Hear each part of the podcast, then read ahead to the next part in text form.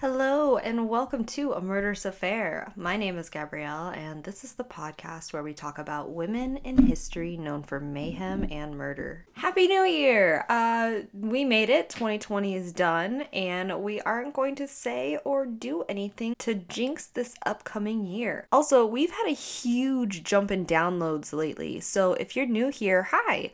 Welcome, enjoy your stay.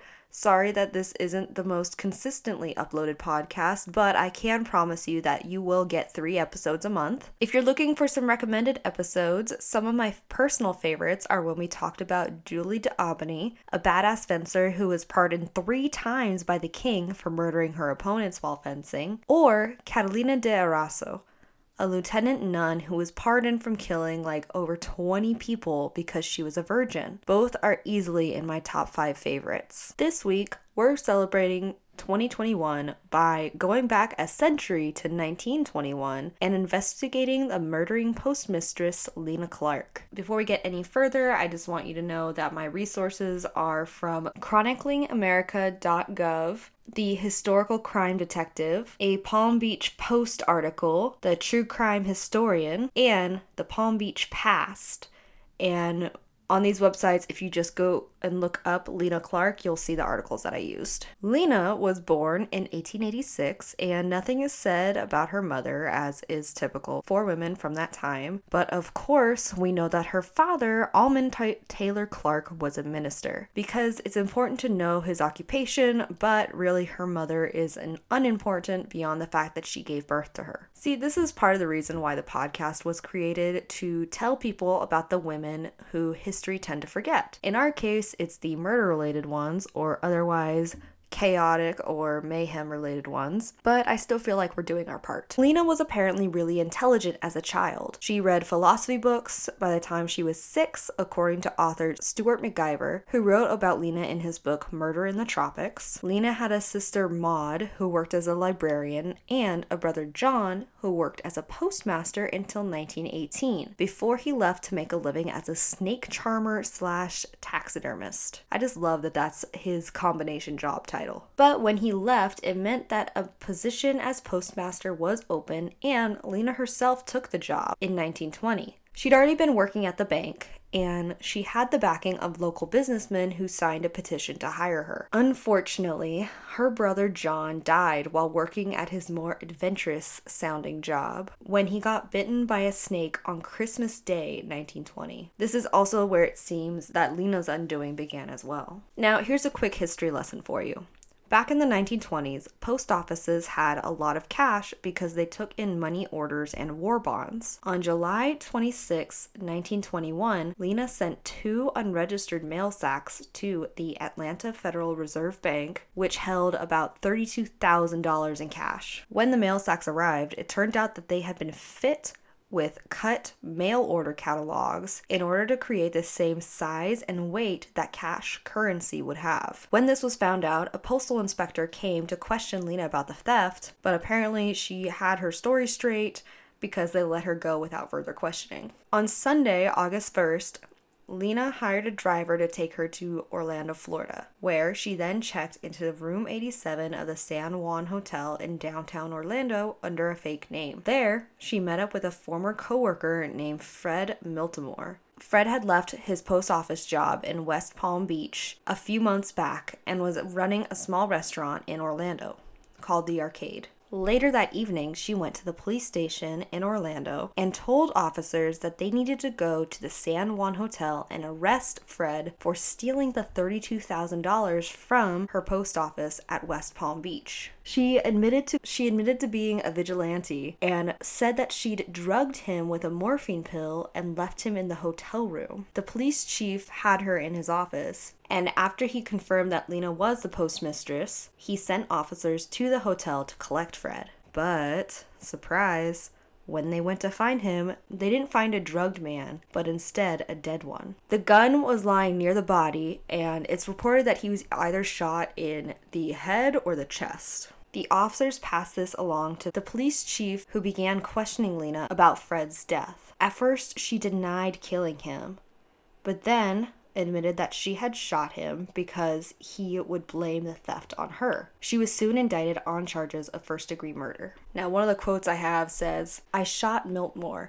I did it right after attempting to make him sign a statement that he had committed the robbery. He wouldn't sign, and in desperation, I shot him. But there's a lot of people in West Palm Beach who say that it was more than that. Judge James Knott wrote a series called The Brown Wrapper in the Palm Beach Post, and he wrote a two parter on Clarke and the crimes that she committed. In it, he's quoted as saying that Old timers in West Palm Beach say it was common knowledge that Lena Clarke and Fred Miltmore had an ongoing romantic affair and that he jilted her, hence the killing. As can happen in major criminal cases, her story became sensational and her infamy reached celebrity status. She got fan mail, flowers, she was able to repaint and redecorate her jail cell with the supplies that were being sent to her. She wrote a short autobiography and sold it to local newspapers and soon recanted her confession, saying that she had, quote, no recollection of making it. She also became an amateur poet. One of her poems that was published in a lot of newspapers was called, quote, A Fool's Wisdom. And I have it here for you guys. I told you the course you pursued was wrong, but you laughed and said,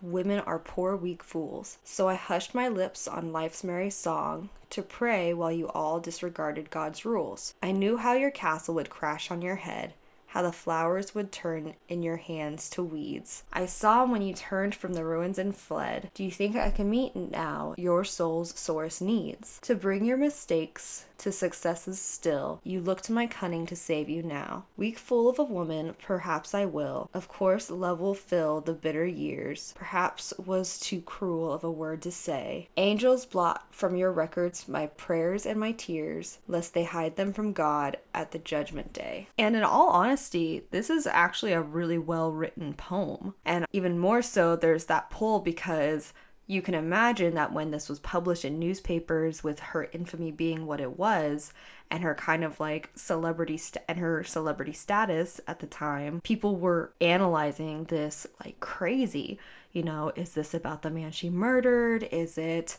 a, to a secret lover? Is it her admittance of guilt? That makes me wonder if she wrote it with the intention of taking away from the actual facts of the case and from her confession of actually shooting and killing someone and more kind of draw into and make her more of this celebrity person that people feel like they know and maybe get a lighter sentence or something like that. You guys will see in a few when as we keep reading that she was actually considered to be very clever and manipulative. I mean maybe it is just maybe I'm getting too deep into it, but it could just be like a a chance to like grab her 5 minutes of fame while she is in the newspapers, but it also could be a way of trying to win public recognition and win that public perception over to her side so that maybe she doesn't get as harsh of a, harsh of a sentence. It's interesting no matter what, and it is actually like a well written poem, which is weird to say about someone who admitted to shooting someone else. As the trial got closer, she changed her story again. The newest story was that another man, Joseph B. Elwell, had given her $20,000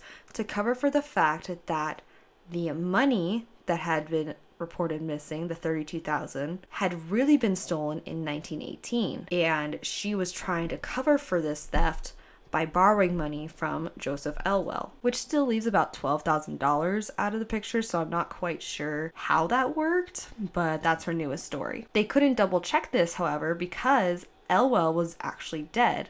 He was killed in New York in 1920 for a murder that is still unsolved. And, you know, the $32,000 was recovered in her belongings and dispersed in her bank accounts. So I feel like that also is a pretty huge red flag that maybe she's just throwing whatever story out there in hopes that it'll take all eyes off of her. But moving on. There were two law firms that Lena hired to defend her an Orlando law and a West Palm Beach law firm. Both firms decided on an insanity defense, and Lena played into it as much as she could. She brought a crystal ball with her onto the witness stand and testified for several hours. She told about her 12 previous lives that she had lived, the highlights of which included being involved in the Garden of Eden with Adam and Eve, living as the goddess Isis in Egypt, as Bernice, the last queen of the Jews, then as King Herod's wife before she was eaten by lions. Jumping forward a few centuries, she is now dating William Shakespeare and was the model for the character Ophelia. And in every life, Fred Miltimore was always there, chasing and persecuting her. She also used her crystal ball not only to proclaim that she would be found innocent, but that this would be the start of her national career, where she would serve as Vice President of the United States, then be moved to President when Eugene V. Debs of the Socialist Party was assassinated. Now, psychiatrists, which, fun fact, were called alienists back then, which I find fascinating, were called to testify to her mental state. Two found her to be insane, and one said that she was a master manipulator who was just faking it. Ultimately, the jury only took two and a half hours to find her not guilty by reason of insanity. She was sent to the Florida State Mental Hospital at Chattahoochee, which she was not happy about. In fact, when she was read her sentence, she made a proclamation that she would have rather been sent to the gallows. Honestly, if I was the judge on that case, I probably would have said something like, oh, well, we can definitely do that if you want. Like, you got off and away from killing someone and stealing $32,000, and your punishment is to be sent to a mental hospital rather than jail. Although back in 1921, you do have to take into consideration that the mental hospitals and the way that they were run back then were not very humane in a majority of cases. So maybe that's where from that perspective i guess i can understand but still you know she got out of going to prison for killing someone. I still feel like it's a little bit of a lighter sentence. Anyway she was only there for less than a year. She was soon released and basically returned to her normal life. She went back to working at the church she was part of and at the Red Cross. She lived in a house with her sister and actually went to England to do research. There are actually articles where she shows up mentioned for her relief efforts throughout the 40s and the 50s. There were some reporters who found her parents and asked what they thought of their daughter's arrest and subsequent release. Reverend Clarke, who was in Atlanta, Georgia at the time, declared that, quote, the law of man may declare our daughter a robber and a murderess, but in the sight of God and her aged father and mother,